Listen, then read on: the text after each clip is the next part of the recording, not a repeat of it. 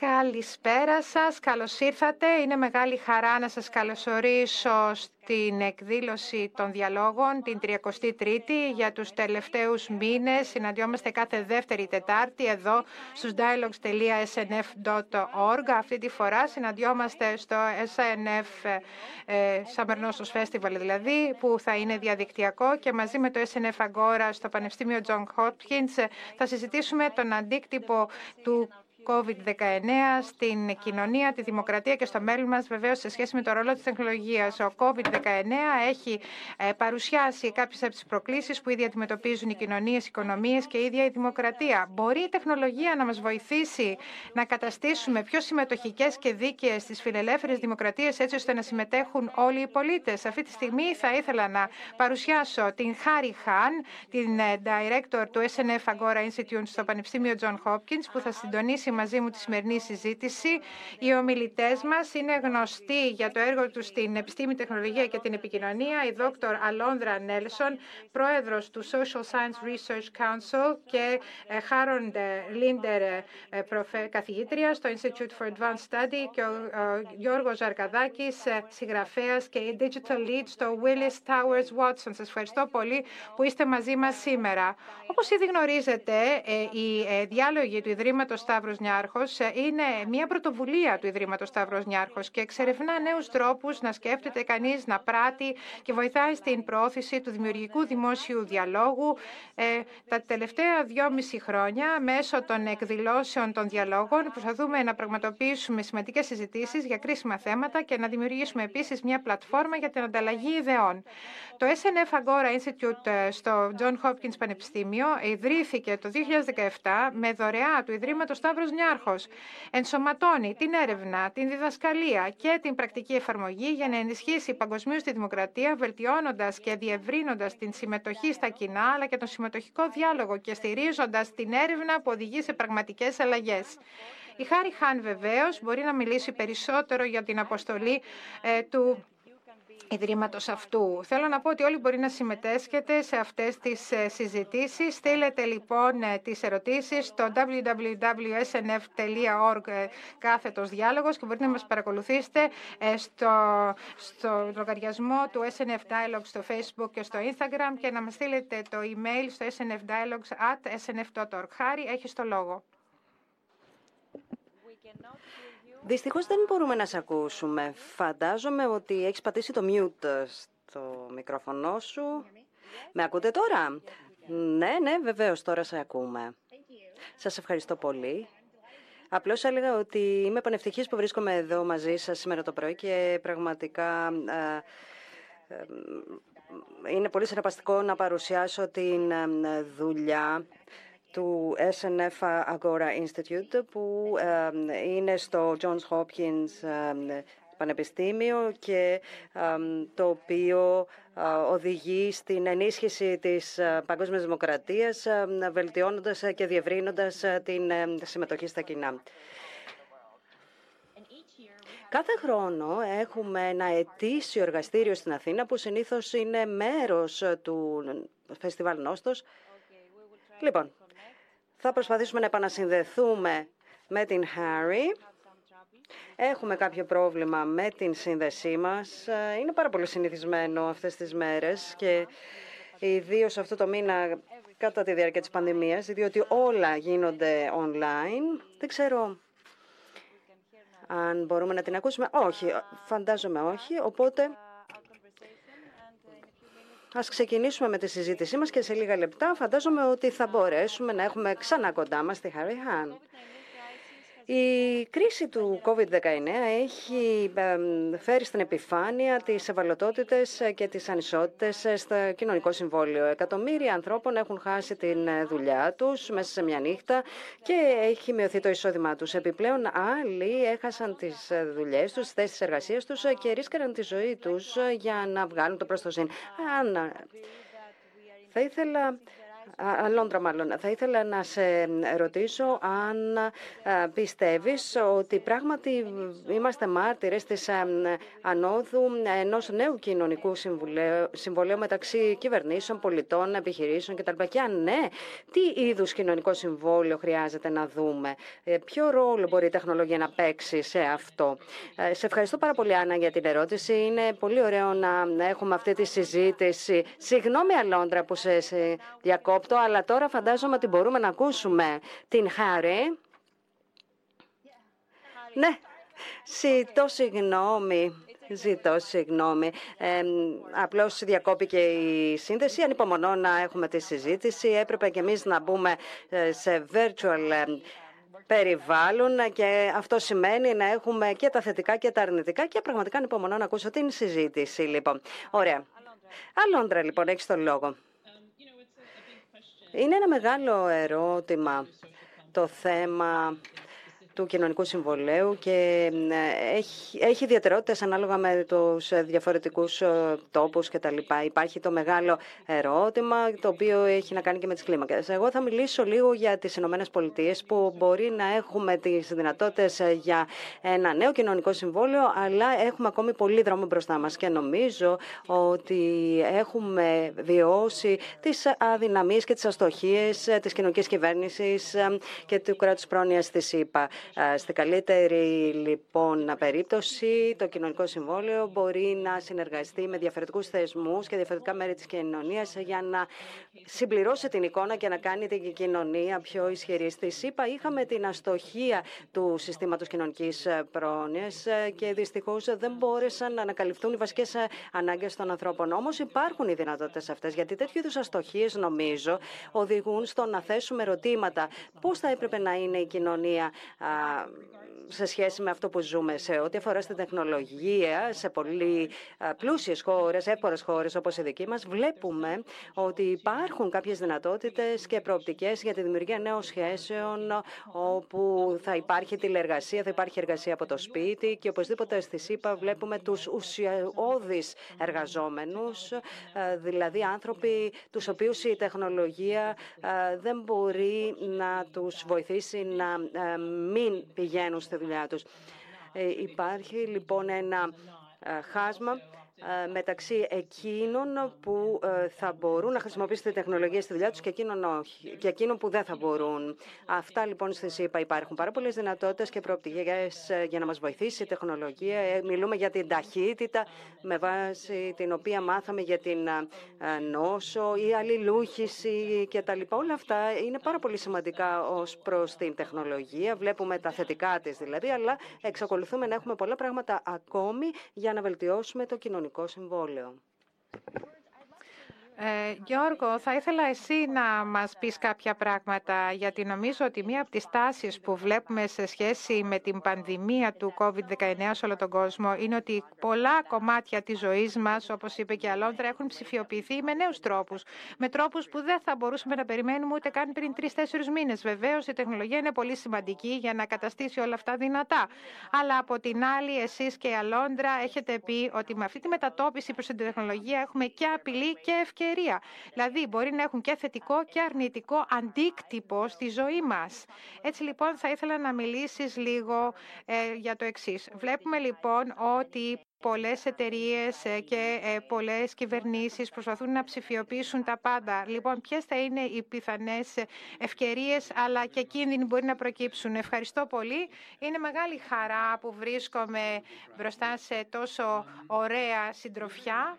Έχετε δίκιο, έχετε δίκιο. Πριν από τον COVID-19 γινόταν μεγάλη συζήτηση για την τέταρτη βιομηχανική επανάσταση και πώς θα γίνει η αυτοματοποίηση της εργασίας και ποιος θα είναι ο αντίκτυπος της τεχνολογίας στην καθημερινότητά μας. Αυτό όμως που έχουμε δει με την πανδημία είναι μια επιτάχυνση. Μια επιτάχυνση πολλών δυνητικών αντικτύπων που θα μπορούσαν να υπάρξουν λόγω της αυτοματοποίησης στην εργασία. Μιλάμε και παραδείγματος θα μπορούσε να υπάρξει υπάρξει και μαζική ενεργεία. Αυτό που είδαμε μέσα σε τρει-τέσσερι μήνες είναι κάτι που περιμέναμε ότι θα εξελίσσονταν με τρόπο πιο ελεγχόμενο τα επόμενα τρία, τέσσερα, πέντε χρόνια. Στον επιχειρηματικό κόσμο αυτή τη στιγμή, τι συμβαίνει; Βλέπουμε ότι υπάρχει αντίκτυπος εκεί από πολλά πράγματα. Ένα είναι ότι υπάρχει μεγάλο οικονομικό στρες. Ε, και το δεύτερον είναι ότι κάποια πράγματα λειτουργούν από πλευράς ψηφιοποίησης, αποδίδουν και αναρωτιόνται πώς μπορούμε να προχωρήσουμε από εδώ και πέρα, πώς θα βγούμε από την πανδημία, ποιο είναι το λειτουργικό μοντέλο το οποίο θα πρέπει να χρησιμοποιήσουμε για να παραμείνουμε ανταγωνιστικοί.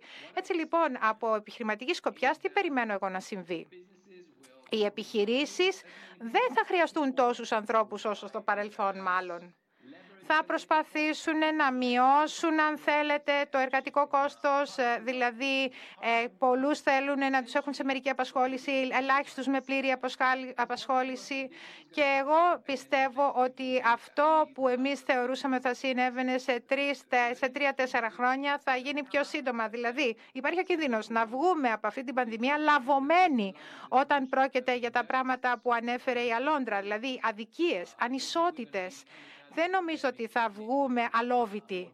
Δεν θα βγούμε πιο επουλωμένοι τρόπον την από αυτή την πανδημία. Αλλά κατά την άποψή μου υπάρχει μια τεράστια ευκαιρία σε όλη αυτή την ιστορία του AI, της ψηφιοποίησης κτλ. Είναι κάτι που δεν το συζητούμε αρκετά. Οι ευκαιρίες λοιπόν είναι οι εξής. Η τέταρτη βιομηχανική επανάσταση αφορά στους αλγόριθμους και οι αλγόριθμοι χρειάζονται δεδομένα για να λειτουργήσουν.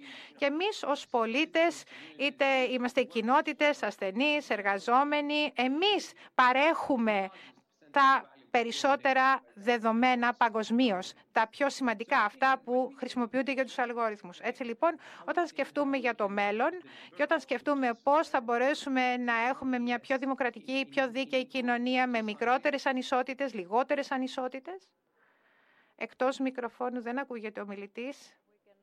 Δεν σε ακούμε, Γιώργο. Α, σε αντίθεση λοιπόν, επανήρθα. Γιώργο, θα μπορούσες να επαναλάβεις αυτό που είπες, γιατί σε χάσαμε. Χάθηκε ο ήχος. Πού με χάσατε, για πέστε μου. Ε, τελευταία πρόταση. Μπορείς να επαναλάβεις παρακαλώ την τελευταία πρόταση που είπες; Σε παρακαλώ, βεβαίως. Αυτό λοιπόν που έλεγα ήταν, μιλούσα για τις ευκαιρίες. Δηλαδή πρέπει να σκεφτούμε το μέλλον για το πώς μπορούμε όλοι να υποφεληθούμε, αν θέλετε, από την τέταρτη βιομηχανική επανάσταση. Από τα δεδομένα. Τα δεδομένα γίνονται πολύτιμα όταν τα συνδυάσεις. Πρώτη φορά στην οικονομική ιστορία, όταν, ένα πολύτιμο πόρο. Ένα πολύτιμο πόρο που είναι καλύτερο αντί να ανταγωνίζεσαι να είσαι μαζί, να εργάζεσαι μαζί, να συνεργάζεσαι και όχι να ανταγωνίζεσαι. Δηλαδή, εγώ δεν μπορώ να ανταγωνίζω με κάποιον άλλον που έχει άλλο ένα σετ δεδομένων. Αυτό δεν θα βγει πουθενά. Δηλαδή, θα πρέπει να εργαστούμε μαζί, να συνεργαστούμε, να χρησιμοποιήσουμε όλα τα δεδομένα που έχουμε για να έχουμε το καλύτερο αποτέλεσμα. Έτσι λοιπόν, αλλάζουν τα πράγματα σχετικά με την ανέχεια και με την πληθώρα. Έτσι λοιπόν, υπάρχει μια ευκαιρία. Μια ευκαιρία να ξανασκεφτούμε την οικονομία της επανάστασης σαν μια της αυθονίας επανάσταση και όχι μια όπου υπάρχει έλλειψη, αν θέλετε. Και είναι καλό για τους εργαζόμενους, για τις μειονότητες, για τις γυναίκες, για όλους λοιπόν. Έτσι λοιπόν δεν θα υπάρχουν πλέον αυτές οι αδικίες και ανισότητες που όλοι βιώνουμε, που όλοι βιώνουμε αυτή τη στιγμή στο παρόν.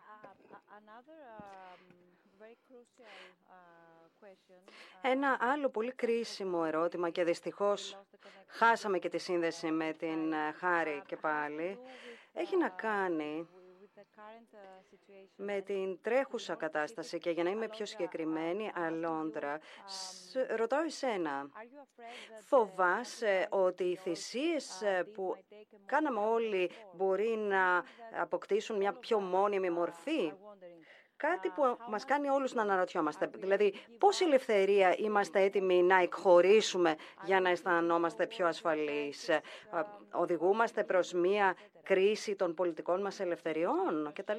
Ναι, ευχαριστώ πολύ για την ερώτηση. Θέλω πολύ εν συντομία να απαντήσω σε κάποια σημεία που έθιξε ο Τζόρτζ. Εξαιρετικά σημεία. Στη ΣΥΠΑ έχουμε δει την ανάπτυξη της, απασχόλησης, της μερικής απασχόλησης. Και βλέπουμε ότι στη μερική απασχόληση δεν υπάρχουν δεν υπάρχει ασφάλιση κτλ. Υπάρχει μια συγκεκριμένη δομή η οποία θέτει την κοινωνία σε κίνδυνο εν ώψη μιας πανδημίας και εμπειρικά μπορούμε να δούμε μια πραγματική περιγραφή του τι συμβαίνει. Εκεί μπαίνει και το θέμα του κοινωνικού συμβολέου. Πρέπει να δούμε ποιος είναι ο αντίκτυπος, ποιες είναι οι συνέπειες για την εφημερία της κοινωνίας στο σύνολό της όταν συμβεί κάτι τέτοιο. Σε ό,τι αφορά στο θέμα της τεχνητής νοημοσύνης, ε, ε, βεβαίως επικεντρώνουμε στην Αμερική, αλλά βλέπουμε σήμερα στις ειδήσεις ότι ένας κύριος συνελήφθηκε, καταδικάστηκε με βάση εσφαλμένη τεχνολογία και ψευδή τεχνολογία τέχνητης νοημοσύνης. Ε, νομίζω ότι υπάρχουν πολλά ακόμη να κάνουμε ως προς την τεχνητή νοημοσύνη. Υπάρχουν η προκατάληψη και μεροληψία στις βάσεις δεδομένων, όχι μόνο σε ό,τι αφορά στην αναγνώριση προσώπων, αλλά και γενικότερα. Σε ό,τι αφορά σε αυτά που είπε ο Γιώργος σχετικά με την γενεοδορία κτλ. Ε, εγώ δουλεύω πάνω στη γενετική και μιλούμε για τα γονίδια όλων κτλ. Αυτό όμως δεν αλλάζει το γεγονός ότι υπάρχουν κάποιες κοινότητες οι οποίες βλάπτονται δυσανάλογα. Σκεπτόμενοι τη δημοκρατία, ε, η μετατόπιση προς το ολοκληρωτικό προς το παγκόσμιο κτλ. δεν σημαίνει οπωσδήποτε ότι θα παρασχεθούν πολιτικές ελευθερίες προς όλους. Και πάλι στο ερώτημά σου θα πρέπει να πω ότι σε περιπτώσεις έκτακτης ανάγκης, είτε αυτές αφορούν σε μια πανδημία, είτε σε ένα πόλεμο ή κάτι άλλο αντίστοιχο, ξέρουμε ότι αλλάζει το κοινωνικό συμβόλαιο και οι κυβερνήσεις αναλαμβάνουν ένα νέο ρόλο. Υπήρχε ένα δοκίμιο από έναν Αμερικανό πολιτικό επιστήμονα, τον Άνταμ Μπεζόρσκι, το οποίο δημοσιεύθηκε την προηγούμενη εβδομάδα και αναφέρει εκεί κάτι πολύ σημαντικό. Από τη μία πλευρά, παραφράζοντάς τον, όταν ε, υπάρχει ο θάνατος γύρω, οι δημοκρατικές αξίες υποχωρούν. Πρέπει να κάνουμε κάποιες ε, υποχωρήσεις, κάποιες εκχωρήσεις ε, ως προς τα δικαιώματα, τα πολιτικά στην κοινωνία. Έχουμε λοιπόν προσωρινά προσωρινές καταστάσεις και προσωρινές συνθήκες. Όμως, ο ίδιος αρθογράφος, ο ίδιος επιστήμονας μας θυμίζει ότι αυτά μπορεί και να μονιμοποιηθούν ή όχι. Και αυτό που μαθαίνουμε μέσω αυτών των πειραματισμών είναι κάτι το οποίο θα το κρατήσουν τα κράτη. Δηλαδή, ακόμη και αν επιστρέψουμε στην προτεραία κατάσταση. Αυτή τη στιγμή έχει, έχουμε διαβεί τον Ρουβίκονα.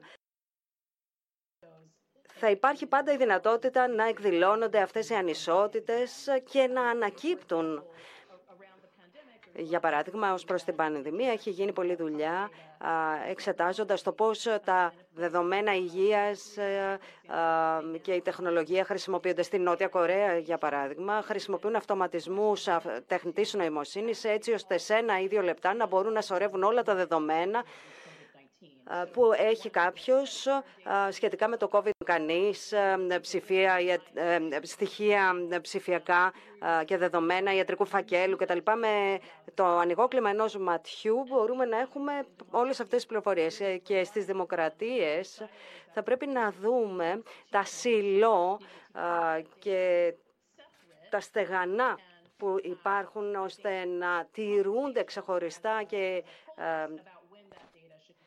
προσωπικά τα δεδομένα. Κανείς αναρωτιέται αν, αυτό, αν αυτά τα δεδομένα ε, θα τύχουν άλλες χρήσεις στην Νότια, Κορέα, στην Νότια Κορέα. Ας πούμε, ε, έχουμε έναν αλγόριθμο στην Κίνα κτλ ο οποίος εφαρμόζεται και αναρωτιόμαστε αν αυτός ο αλγόριθμος θα γίνει μόνιμο ε, στοιχείο ε, έτσι ώστε να υπάρχουν ε, μόνιμοι ιατρικοί φάκελοι για τους ασθενείς κτλ. Αυτά λοιπόν που ανέφερα στο άρθρο είναι ότι μόλις διαβούμε αυτό το ροβίκονα μπορεί να συνεχιστούν αυτά τα πράγματα. Σε αυτή τη συζήτηση, σε λίγα λεφτά, θα μιλήσουμε για το ρόλο των bots, των φίλτρων αλγορίθμων και τα λοιπά σε αυτό το περιβάλλον που μόλις περιγράψετε. Χάρη, μήπως θέλεις να κάνεις κάποια ερώτηση, γιατί σε χάσαμε για λίγο. Ναι, ζητώ συγγνώμη για την τεχνολογία. Δεν ξέρω ακριβώς τι συμβαίνει. Κάτι σε σχέση με κάτι που είπε η Αλόνδρα.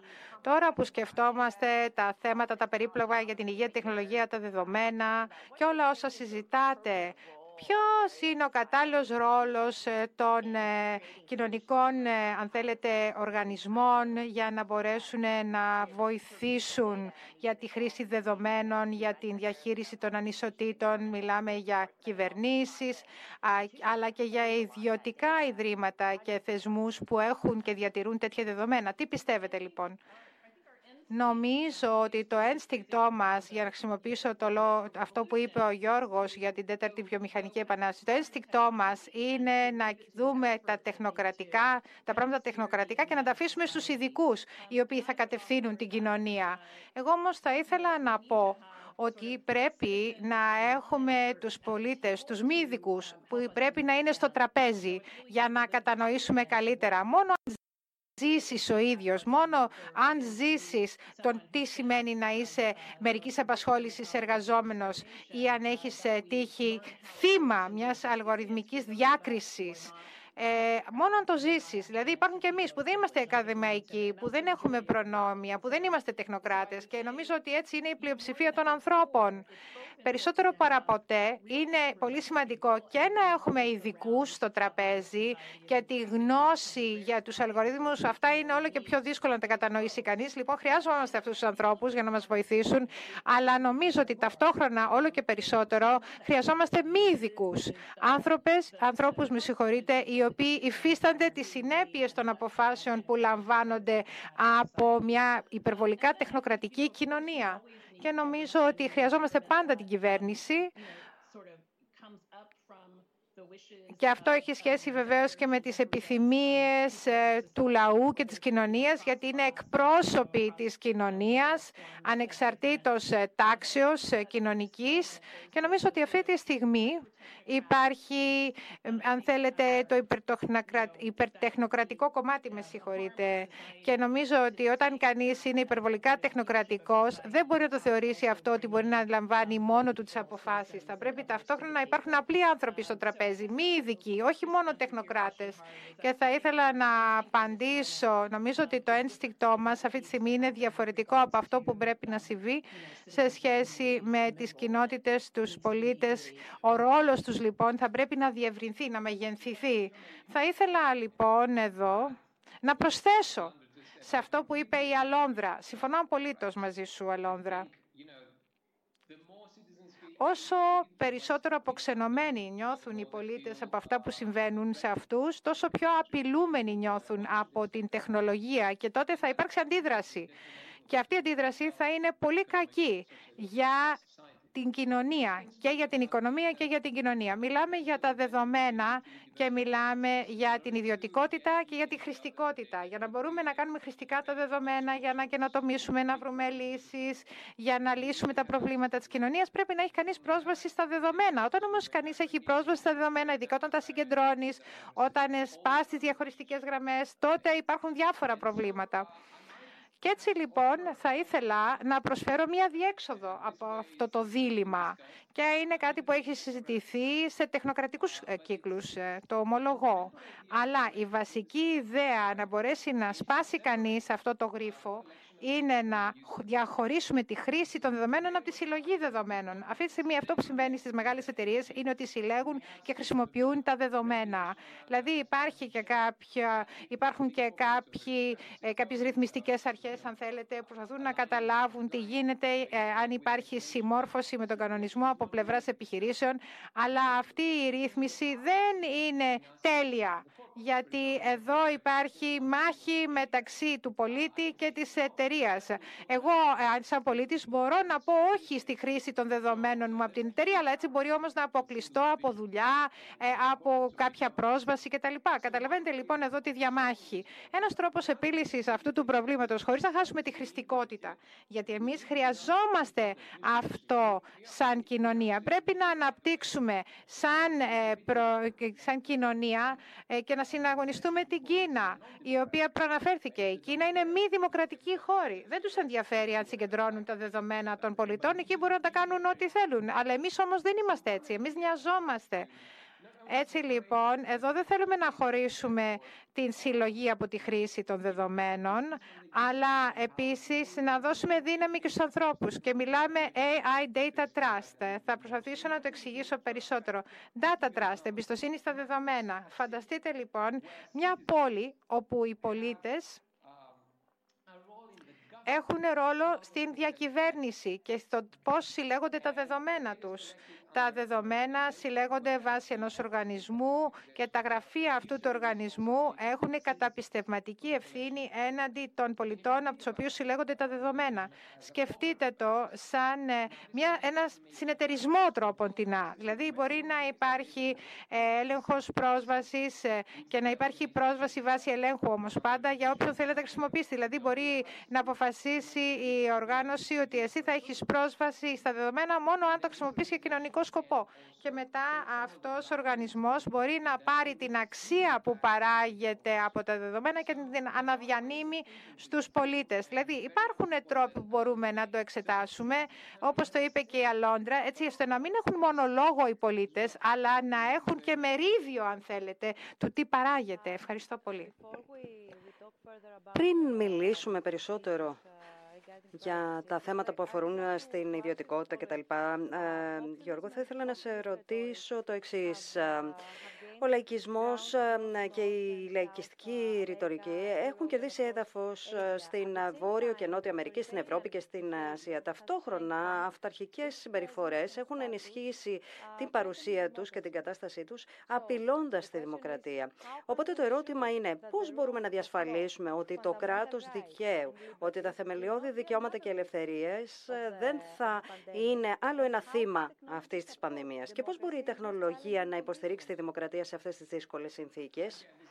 Και πάλι εξαιρετικές ερωτήσεις, αλλά νομίζω ότι ε, χρήζουν μιας τεράστιας συζήτησης. Ας προσπαθήσω να είμαι πάρα πολύ σύντομος και ακριβής. Υπάρχουν δύο τρόποι να βρουν οι άνθρωποι την ομοφωνία και τη συνένεση για να λύσουν τις διαφορές τους. Μέσω της συζήτησης και της διαπραγμάτευσης. Αυτή είναι η πολιτική διαργασία, ξέρετε στην πολιτική. Καθόμαστε, διαφέρουμε, διαφωνούμε, αλλά βρίσκουμε έναν τρόπο να γεφυρώσουμε τις διαφορές μας. Γιατί ίσως να υπάρχει κάτι το οποίο μας ενώνει.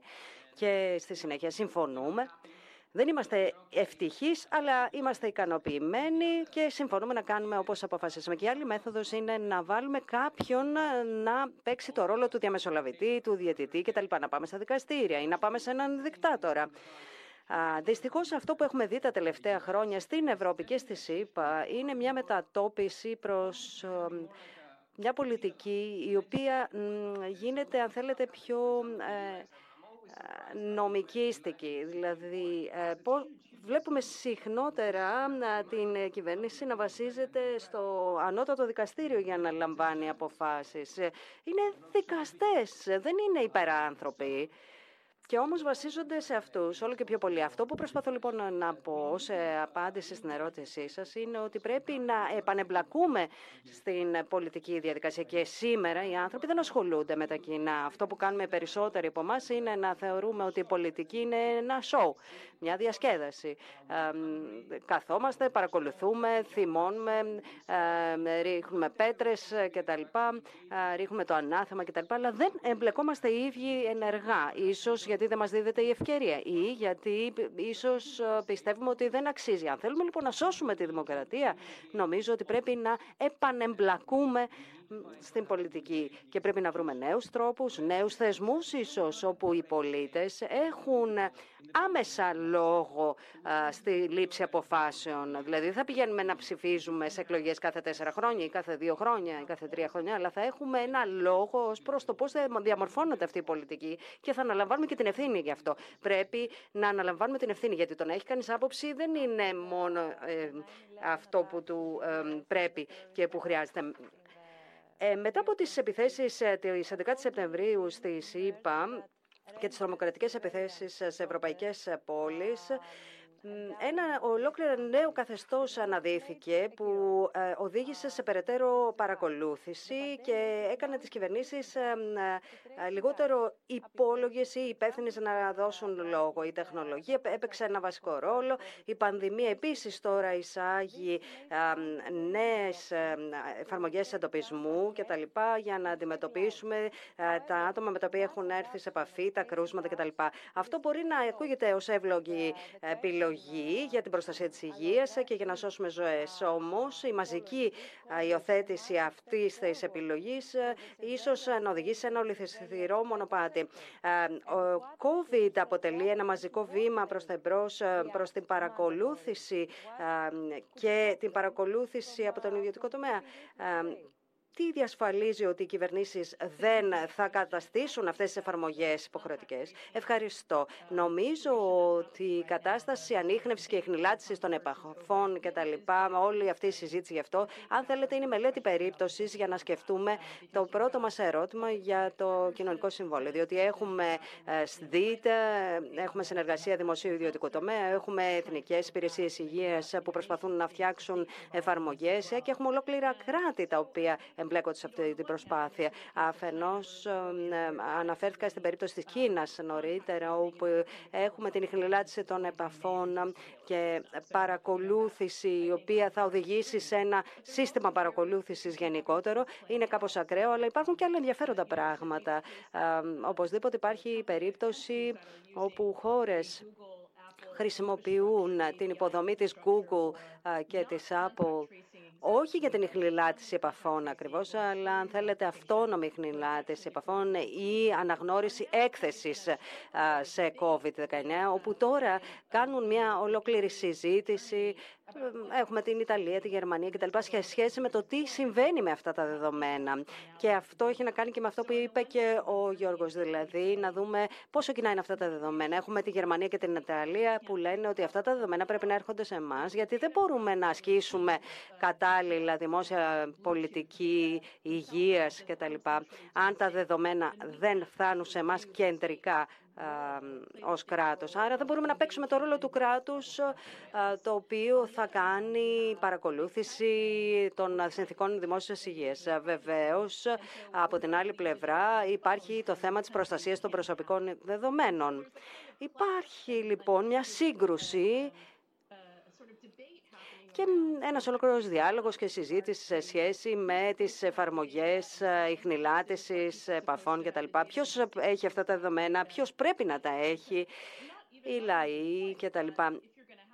Αν πρόκειται να υπάρχει μία δομή εθνικής υγείας, ενδεχομένως να χρειάζεσαι ένα επίπεδο δεδομένων που θα βοηθούν σε αυτή την προσπάθεια. Από την άλλη πλευρά, σκεπτόμενη την τεχνολογία, πριν από την ανάδυση του COVID, κανείς μπορεί να σκεφτεί ότι η Google και η Apple προσπαθούν να προστατεύσουν την ιδιωτικότητα των δεδομένων υπό ποιες περιστάσεις και υπό ποιες συνθήκες.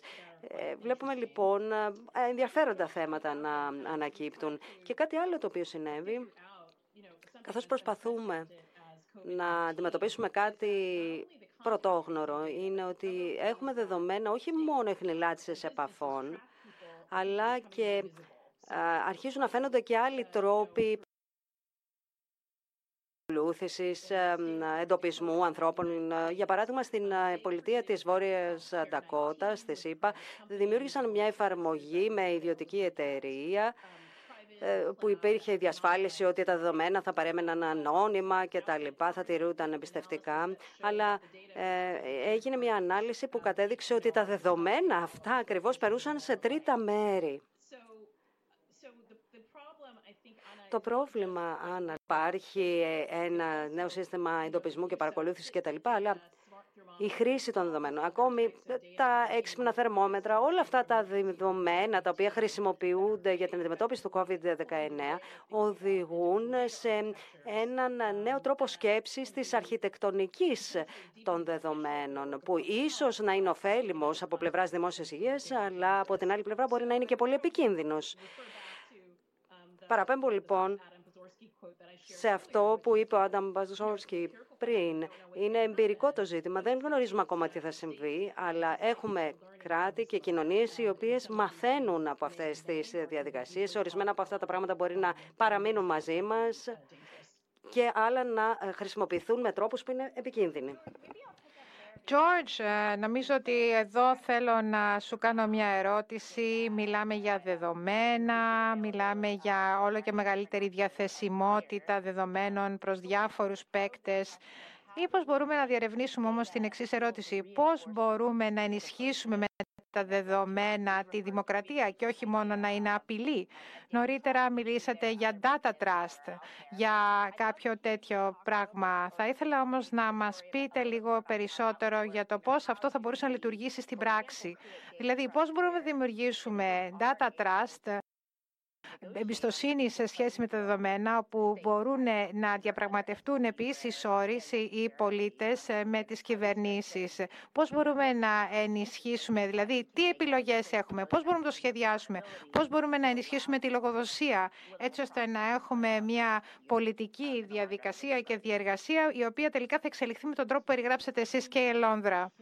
Νομίζω ότι πρέπει να σκεφτούμε τα δεδομένα με δύο τρόπους. Σαν πόρο, Δηλαδή κάτι που δημιουργεί αξία, οικονομική αξία και πώς μπορεί να μοιραστεί αυτή η αξία. Αυτός είναι ο τρόπος να σκεφτούμε τα δεδομένα. Και ο άλλος τρόπος είναι ένα μέσο. Ότι τα δεδομένα είναι ένα μέσο, ένα μέσο επίτευξης κάποιου τελικού σκοπού. Δηλαδή να χρησιμοποιήσουμε τα δεδομένα, παραδείγματος χάρη, για να καταλάβουμε ποιοι είμαστε και έτσι να μπορούμε να ενημερωθούμε σωστά, να μπορέσουμε να καταλάβουμε, παραδείγματος χάρη, τα αντίθετες απόψεις με τις δικές μου και να μην μείνω σε ένα στεγανό, παραδείγματος χάρη, σε ένα echo chamber. Δηλαδή όλα αυτά είναι σημαντικά. Έτσι λοιπόν, τώρα ως περιουσιακό στοιχείο, ως asset τα δεδομένα, εμείς είμαστε σε μια οικονομία δεδομένων και πάμε προς μια οικονομία που θα βασίζεται αποκλειστικά στα δεδομένα. Ένα data-driven economy. Σε μια τέτοια οικονομία θα υπάρχει μαζική ανεργία. Το ερώτημα λοιπόν που προκύπτει είναι τι θα κάνουμε όλοι τι θα κάνουμε; Δηλαδή, πολλοί μιλάνε για το ελάχιστο εγγυημένο εισόδημα. Πολλοί λένε ότι εντάξει, αρκεί να έχουμε χρήματα όμως για να το κάνουμε αυτό. Να έχεις ένα ελάχιστο εγγυημένο εισόδημα όμως θα σου αποφέρει κάτι. Το να έχεις ένα ελάχιστο εγγυημένο εισόδημα 200 δολαρίων δεν θα οδηγήσει πουθενά. Δηλαδή, θα πρέπει να είμαστε δημιουργικοί. Να σκεφτούμε out of the box. Ότι οι άνθρωποι δεν είναι παθητικό, αλλά ενεργητικό. Είναι πολύ σημαντικό αυτό, γιατί η οικονομία σκέφτεται τους ανθρώπους ως οικονομικές μονάδες. Αν δηλαδή παράξεις, είσαι καλό, αν όχι όμως είσαι βάρος. Δηλαδή είσαι ή μηδέν ή ένα. Δεν μπορείς να είσαι και τα δύο. Αν όμως εμείς σκεφτούμε ότι εμείς είμαστε ενεργητικό και όχι παθητικό σε μια οικονομία δεδομένων, γιατί πάντα παράγεις δεδομένα, άρα είσαι στο ενεργητικό, τότε μπορούμε να δούμε πώς μπορούμε όλα αυτά να τα χρησιμοποιήσουμε εις όφελός μας. Αυτό είναι ένα θέμα που μπορούμε να το εξερευνήσουμε περισσότερο. Και το Data Trust είναι ένας μηχανισμός. Ένας μηχανισμός να υπάρχει σωστή διακυβέρνηση, να μπορούν οι άνθρωποι, οι πολίτες να έχουν ένα λόγο, να μπορούν να ε, διεκδικήσουν κάτι από την χρήση των δεδομένων. Κάτι άλλο στο οποίο θα μιλήσω σύντομα είναι το εξής. Το πρόβλημα το μεγάλο που έχουμε με την τεχνολογία όπως το AI και τα δεδομένα ε, και μιλάμε για τις εκλογές του 2016 στις Ηνωμένες Πολιτείες, το δημοψήφισμα για το Brexit, είχαμε τα μέσα κοινωνικής δικτύωσης, είχαμε το macro targeting, τα echo chamber, δηλαδή εκεί παίζουν με το μυαλό μας και χρησιμοποιούν, χρησιμοποιούν την οργή που νιώθουν πολλοί άνθρωποι για να έχουν αρνητικό τελικά αποτέλεσμα στην κάλπη. Ο μόνος τρόπος με τον οποίο μπορούμε να έχουμε κάποιο λόγο και να μπορούμε να επηρεάσουμε τα πράγματα είναι μέσω της διαδικασίας εκδημοκρατισμού της οικονομίας των δεδομένων. Όπως το είπε και η Αλόνδρα, οι μη ειδικοί πρέπει να είναι μέρος της συζήτησης. Δεν μπορούν να είναι μόνο το κοινό, να κάθονται στο πίσω μέρος της αίθουσας και να κοιτάνε σαν παρατηρητές τι συμβαίνει στη σκηνή. Πρέπει όλοι να συμμετέχουμε ενεργά στο τι συμβαίνει και στο τι διαμορφώνεται. Πολύ ενδιαφέρον τρόπος να το θέσεις αυτό, δηλαδή από το να είναι οι άνθρωποι μέρος του των ζημιών να είναι μέρος του ενεργετικού ε, και πώς μπορούμε να τους κάνουμε και τους ίδιους φορείς αλλαγής. Αλόντρα, ίσως να σου θέσω εγώ μια ερώτηση. Θα σου δώσω και, μια, και ένα χρόνο να απαντήσεις. Ε, ξέρω ότι ε, πριν το έργο σου και τα λοιπά, μιλούσαμε για την αλληλεπίδραση μεταξύ τεχνολογίας και δημοκρατίας και τα λοιπά και θέλουμε να δούμε ποιες είναι οι ευκαιρίες για να δημιουργηθεί αυτή η οπτική των ανθρώπων ως φορέων αλλαγής. Ωραία ερώτηση. Λοιπόν, ως καθηγήτρια και ως επιστήμονας και ασχολούμενοι με τον ακτιβισμό και τα λοιπά, νομίζω ότι θα πρέπει να εκτιμήσουμε ότι οι άνθρωποι μπορούν να κατανοήσουν που βρίσκονται ε, και να κατανοήσουν τη σημασία της νέας τεχνολογίας. Ε, ακόμη και αν είναι μια τεχνολογία την οποία ακόμα δεν μπορούμε να φανταστούμε. Ε, μέρος της δουλειάς μου στο παρελθόν ήταν για γενετικές παθήσεις στη δεκαετία του 60. Η γενετική είναι κάτι το οποίο μας περιβάλλει παντού σήμερα.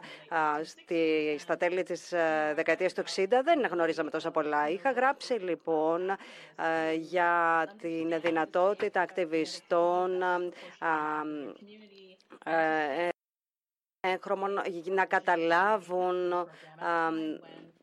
τη σημασία της γενετικής, ε, να μπορέσουν ε, να συνδυάσουν αυτό με συμβουλευτική κτλ. Τότε, λοιπόν,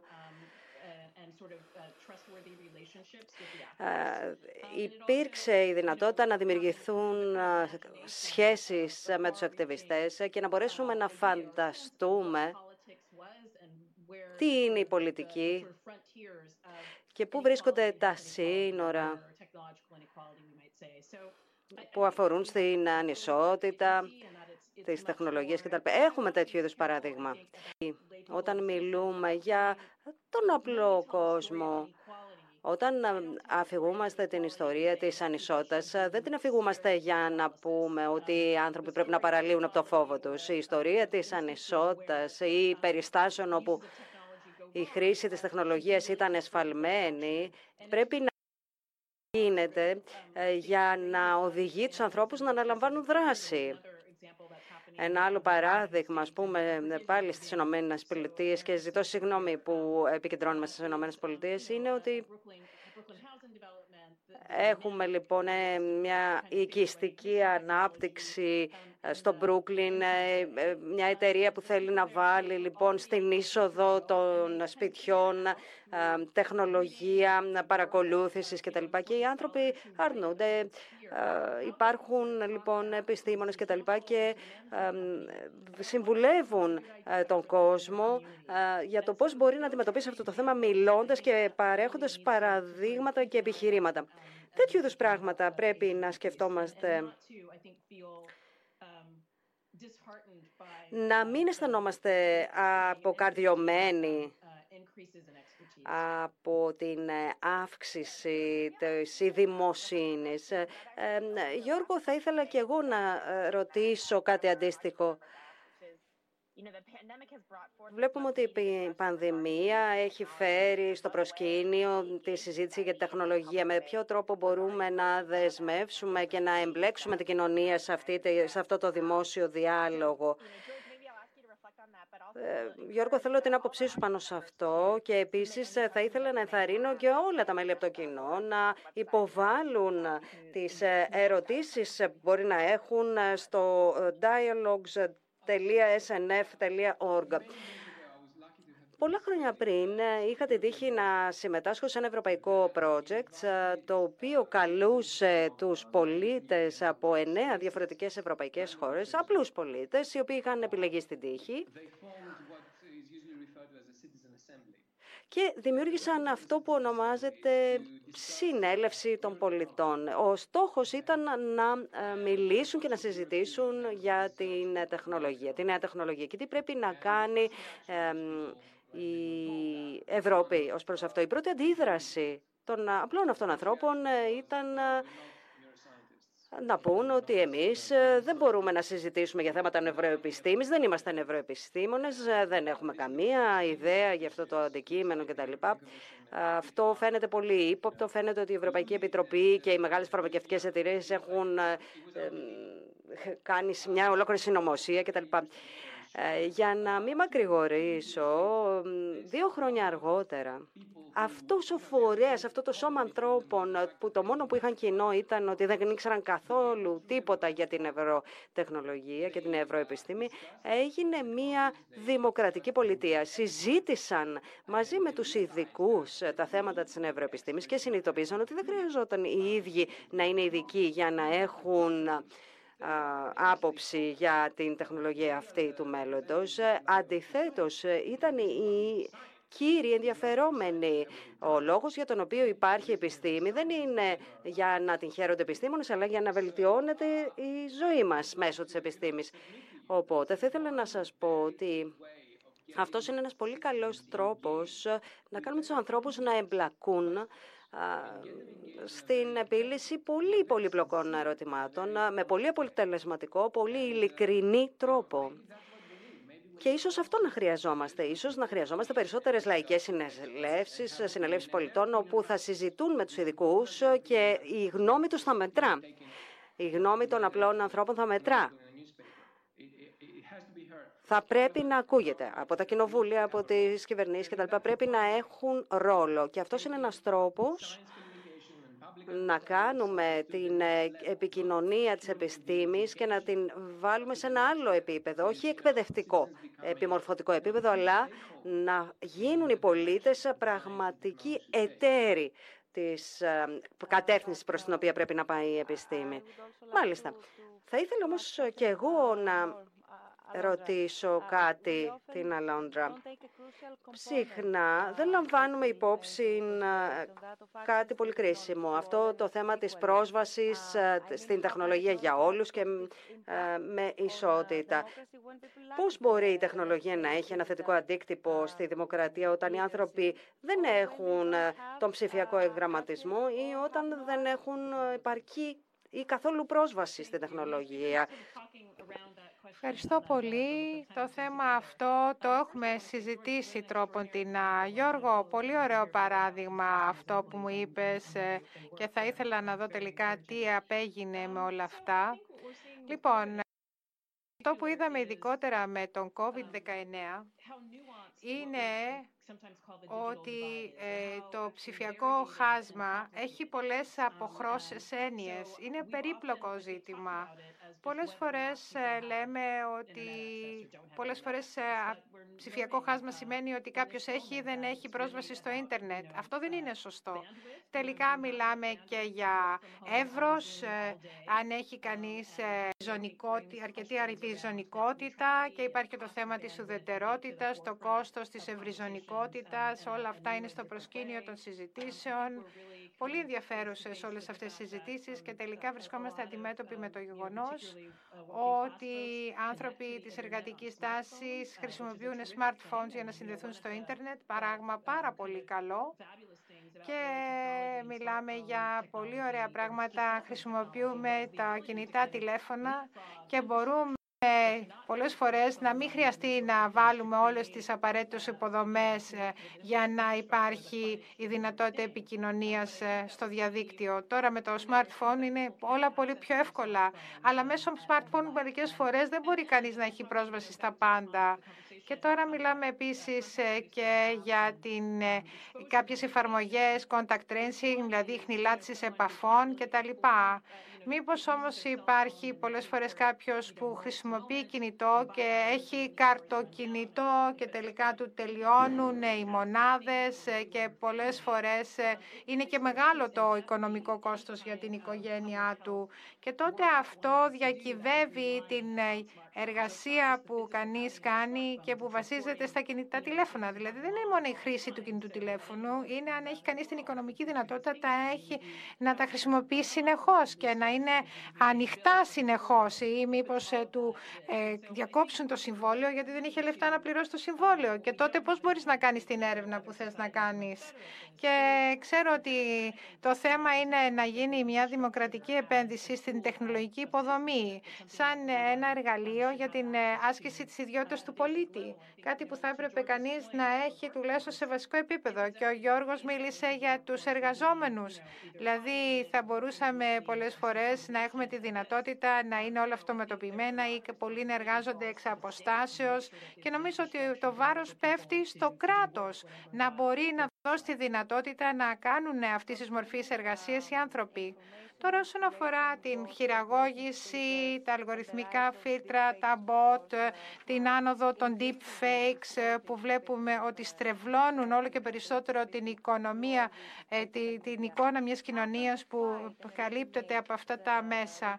Πώς μπορούμε να εξαλείψουμε τη στρέβλωση της πραγματικότητας και πώς μπορούμε να αντιληφθούμε τον κόσμο εν γέννη και πώς μπορούμε να αλληλεπιδράσουμε σε αυτόν τον κόσμο. Γιώργο, πώς η τεχνολογία μπορεί να αποκαταστήσει την διαφάνεια και να μπορεί να επαναφέρει την δυνητική έλλειψη εμπιστοσύνης στις δημοκρατικές κυβερνήσεις, πράγμα που παρεμποδίζει τη δημοκρατία. Δεν νομίζω ότι μπορεί να βοηθήσει σε αυτό η, δημοκρατία, η τεχνολογία, με συγχωρείτε. Αυτή είναι η απάντησή μου. Θα ήθελα να εξηγήσω όμως τι εννοώ. Η τεχνολογία είναι προϊόν ανθρώπινο.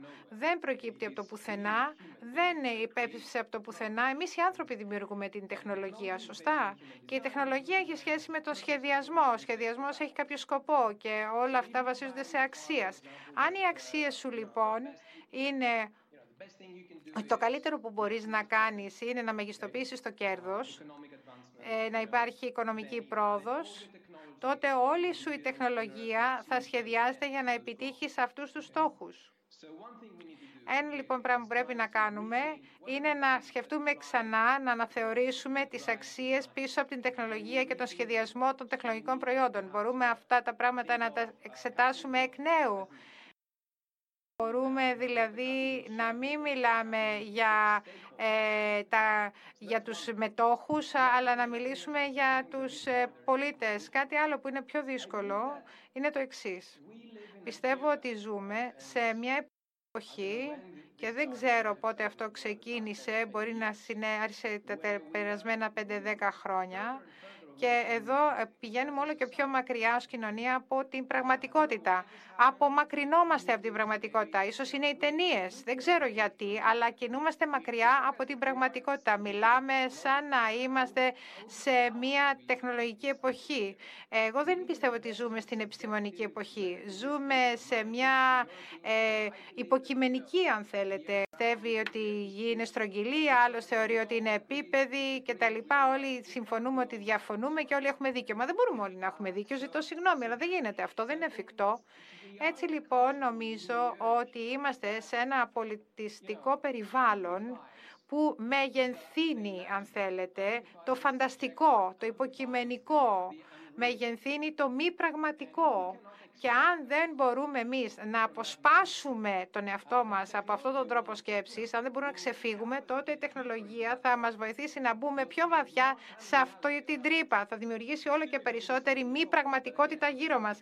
Λυπάμαι που είμαι τόσο φιλοσοφικός, αλλά εδώ η τεχνολογία δεν μπορεί να μας βοηθήσει. Νομίζω ότι έχει να κάνει με το ποιος οδηγεί ποιον, ποιος καθοδηγεί ποιον.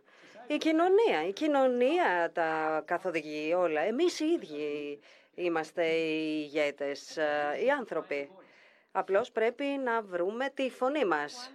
Έχουμε άλλη μία ερώτηση προς τους δυο σας. Ποιο ρόλο μπορεί η τεχνολογία να παίξει ώστε να φέρει την κοινωνία κοντύτερα σε μια αγνή άμεση δημοκρατία αντί ε, σε εκλεγμένους αντιπροσώπους. Ποια είναι τα πλεονεκτήματα και οι κίνδυνοι μιας τέτοιας νέας κυβερνητικής δομής. Να ξεκινήσω εγώ. Ναι, βέβαια. Μου άρεσε πάρα πολύ η απάντηση του George στην τελευταία ερώτηση. Μας αρέσει πάρα πολύ το φανταστικό. Ε, ζούμε εκεί, ε, πραγματικά. Ζούμε μέσα στη φαντασία. Η τελευταία απάντηση του George μας φέρνει και στους κινδύνους αυτού της φαντασίας της απευθείας της άμεσης δημοκρατίας. Δημοκρατία σημαίνει εμείς και υπάρχει λόγος για να υπάρχει αυτό το εμείς. Μία αγνή άμεση δημοκρατία, αν της επιτραπεί να διαλυθεί σε μεμονωμένες ατομικές προσωπικές απόψεις, γίνεται μία πρόκληση. Είναι ένα δύσκολο έργο εξισορρόπησης στις ΗΠΑ. Υπάρχει μια πρόκληση ως προς το πώς οι άνθρωποι καταλαβαίνουν ότι ζουν σε μια συνταγματική δημοκρατία η οποία δεν είναι άμεση δημοκρατία μετά από τις εκλογές με το σύστημα το εκλογικό το οποίο έχει από πίσω του μια πολύ μεγάλη ιστορία κτλ. Υπάρχει όλο και αυξημένη πίεση ως προς την άμεση δημοκρατία, αλλά υπάρχουν και πάρα πολλοί λόγοι για τους οποίους αυτό δεν αποτελεί την βέλτιστη λύση, γιατί η κοινωνία συνολικά, γενικότερα, χρειάζεται ένα κοινό σκοπό, ένα κοινό καλό που βρίσκεται στο εμείς. Εγώ είμαι κατά της άμεσης δημοκρατίας. Αυτός νομίζω είναι ο ταχύτερος, ο συντομότερος δρόμος προς τη τυραννία. Οπότε είμαι κάθετα ε, κατηγορηματικά αντίθετος προς αυτός. Δεν έχουμε χρόνο να σας εξηγήσω γιατί, αλλά μπορώ να σας πω ότι αυτό που χρειαζόμαστε στο πολιτικό μας σύστημα σήμερα, και η Αλόντρα και εγώ συμφωνούμε σε αυτό, είναι ότι χρειαζόμαστε ε, πιο ενεργά εμπλεκόμενους πολίτες, ε, των οποίων η φωνή θα ακούγεται μέσα από τη χάραξη πολιτικής. Και συνεπώς αυτό που θα ήθελα να δω είναι να δω περισσότερες συνελεύσεις των πολιτών σε τοπικό επίπεδο, σε εθνικό επίπεδο, ίσως και σε διεθνές επίπεδο επίπεδο. Δηλαδή οι άνθρωποι να συζητούν, να έχουμε αντιπροσώπους. Έχουμε τους εκλεγμένους, τους αιρετούς αντιπροσώπους, αλλά πρέπει να έχουμε και εκπροσώπους και αντιπροσώπους πολιτών που θα αναλαμβάνουν την ευθύνη να ενημερώνουν κοινοβούλια. Χρειαζόμαστε μια ενισχυμένη φιλελεύθερη δημοκρατία η οποία θα λαμβάνει υπόψη τη συμμετοχή των πολιτών και θα της δίδει πολύ μεγαλύτερο ρόλο έτσι ώστε να ανακτηθεί εμπιστοσύνη, διότι αυτή τη στιγμή πάσχουμε από απώλεια της εμπιστοσύνης. Οι άνθρωποι δεν εμπιστεύονται τους πολιτικούς και έχουν δίκιο. Υπάρχουν επιστημονικά δεδομένα που δείχνουν ότι δεν πρέπει να τους εμπιστευόμαστε. Αυτό όμως είναι ένα πρόβλημα το οποίο πρέπει να επιλύσουμε. Διαφορετικά θα έχουμε αυταρχικά καθεστώτα, θα καταλήξουμε σε καταστάσεις πολύ πιο άσχημες από ό,τι σήμερα. Δεν ξέρω, Χάρη, αν θα ήθελες να ρωτήσεις ε, κάτι άλλο. Να ρωτήσω εγώ τον Τζόρτζ. Μου προκαλεί πολύ μεγάλο ενδιαφέρον αυτό το θέμα της συνέλευσης των πολιτών κτλ. Και, και το σκέφτομαι γιατί έχουμε διαμαρτυρίες στη ΣΥΠΑ τις τελευταίες τρεις εβδομάδες κτλ. Και, και αναρωτιέμαι, αυτές οι διαμαρτυρίες είναι συνελεύσεις πολιτών, θα μπορούσαν να κινητοποιηθούν περισσότερο και να γίνουν κάποια μέσα ε, που να οδηγήσουν στη δημιουργία ενός εργαλείου. Υπάρχουν πάρα πολλά τέτοια παραδείγματα επιτόπου ad hoc συνελεύσεων. Άνθρωποι που ε, συνέρχονται και συζητούν διάφορα. Στην Ισλανδία, για παράδειγμα, ε, που υπήρχε οικονομική κρίση, οι άνθρωποι συγκεντρώνονταν και αποφάσισαν για το νέο σύνταγμα. Επίσης, στην Ιρλανδία πριν από το δημοψήφισμα δημιουργούνταν συνελεύσεις για να συζητηθούν τα θέματα το, για το δικαίωμα της έκτρωσης κτλ. Οι πολίτες είχαν εντελώς διαφορετικές απόψεις πάνω στα θέματα αυτά. Και αφού τα είχαν συζητήσει και μπόρεσαν να καταλάβουν ένα τον άλλο. Και ξέρετε, η ανθρώπινη συζήτηση, είμαστε ανθρώπινα όντα και μέρος της φύσης μας είναι η συζήτηση. Και ξέρετε, δεν συζητούμε με ανθρώπους ε, συνήθως που ε, έχουν αντίθετη άποψη από εμάς, διότι συζητούμε με τους φίλους μας. Όμως υπάρχει και μια ευχαρίστηση της δια... η οποία οδηγεί στην έβρεση της ομοφωνίας και της συνένεσης. Νομίζω ότι αυτό πρέπει να είναι το σχέδιό μας για το μέλλον, να προσπαθούμε να, α, μέσω της διαφωνίας να φτάνουμε σε μια ομοφωνία και σε μια συνένεση. Ακριβώς αυτό προσπαθούμε να επιτύχουμε μέσα από την πρωτοβουλία των διαλόγων και μέσα από τις συζητήσεις σε Νεφαγκόρα. Γιατί προσπαθούμε να θυμίσουμε στον κόσμο το πώς μπορούμε να διαφωνούμε με τους υπόλοιπους, διότι το έχουμε χάσει αυτό. Αισθάνομαι ότι αυτό είναι μόνο η αρχή και ελπίζω ότι όλοι μας θα έχουμε την ευκαιρία να συζητήσουμε περισσότερο και ας κανονίσουμε να υπάρξει και δεύτερο μέρος αυτής της συζήτησης ε, στην επόμενη μέρα ε, αυτής της περίοδου, ίσως στους επόμενους μήνες, ε, ίσως στα τέλη αυτού του καλοκαιριού, να, να ορίσουμε ένα νέο ραντεβού. ε, για να δούμε πώς έχει η κατάσταση. Θα ήθελα να σας ευχαριστήσω όλους για αυτήν την πολύ επικοδοματική συζήτηση που είχαμε. Το επαναλαμβάνω, αισθάνομαι ότι αυτό είναι μόνο η αρχή. Ε, θα ήταν μεγάλη μας ευχαρίστηση να σας καλωσορίσουμε όλους και πάλι ως ε, συμμετέχοντες, συμμετέχοντες σε αυτή την συζήτηση. Σας ευχαριστώ πάρα πολύ, Χάρη, και ευχαριστώ για τη συνεργασία με το RSNF Agora και ελπίζω ότι την επόμενη φορά θα μπορούμε να συναντηθούμε και εκτός σύνεγγης, ε, όπου θα έχουμε και τη συμμετοχή κοινού σε αυτό το διάλογο, σε αυτή τη συζήτηση. Θα κλείσουμε εδώ την ε, συζήτησή μας, αλλά χάρη έχουμε άλλη μία συζήτηση από το SNF Agora αυτή την Παρασκευή. Σωστά.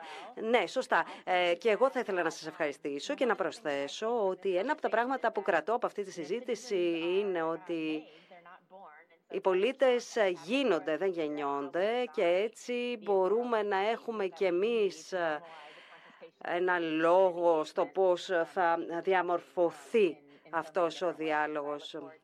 Πραγματικά ανεπομονώ να συνεχίσουμε αυτό το διάλογο. Και εμείς ε, στο Ινστιτούτο Αγκόρα θα οργανώσουμε αυτή την Παρασκευή ένα νέο διάλογο ως μέρος των συζητήσεων. Θα εστιάσει στα θέματα ασφάλειας και κρίσης, ασφάλειας κρίσης και το COVID-19. Να δούμε πώς αλλάζει η δυναμική ισχύως και ποιοι είναι οι παράγοντες που παίζουν ρόλο σε όλο τον κόσμο. Ελπίζουμε λοιπόν ότι θα είσαστε μαζί μας αυτή την Παρασκευή. Σας ευχαριστώ. Σας ευχαριστούμε όλους και πάλι για άλλη μια φορά που ήσασταν μαζί μας.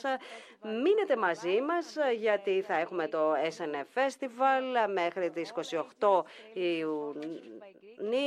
Θα έχουμε διάφορες παραστάσεις, θα έχουμε διάφορες παραστάσεις και διάφορες εκδηλώσεις. Σας ευχαριστώ.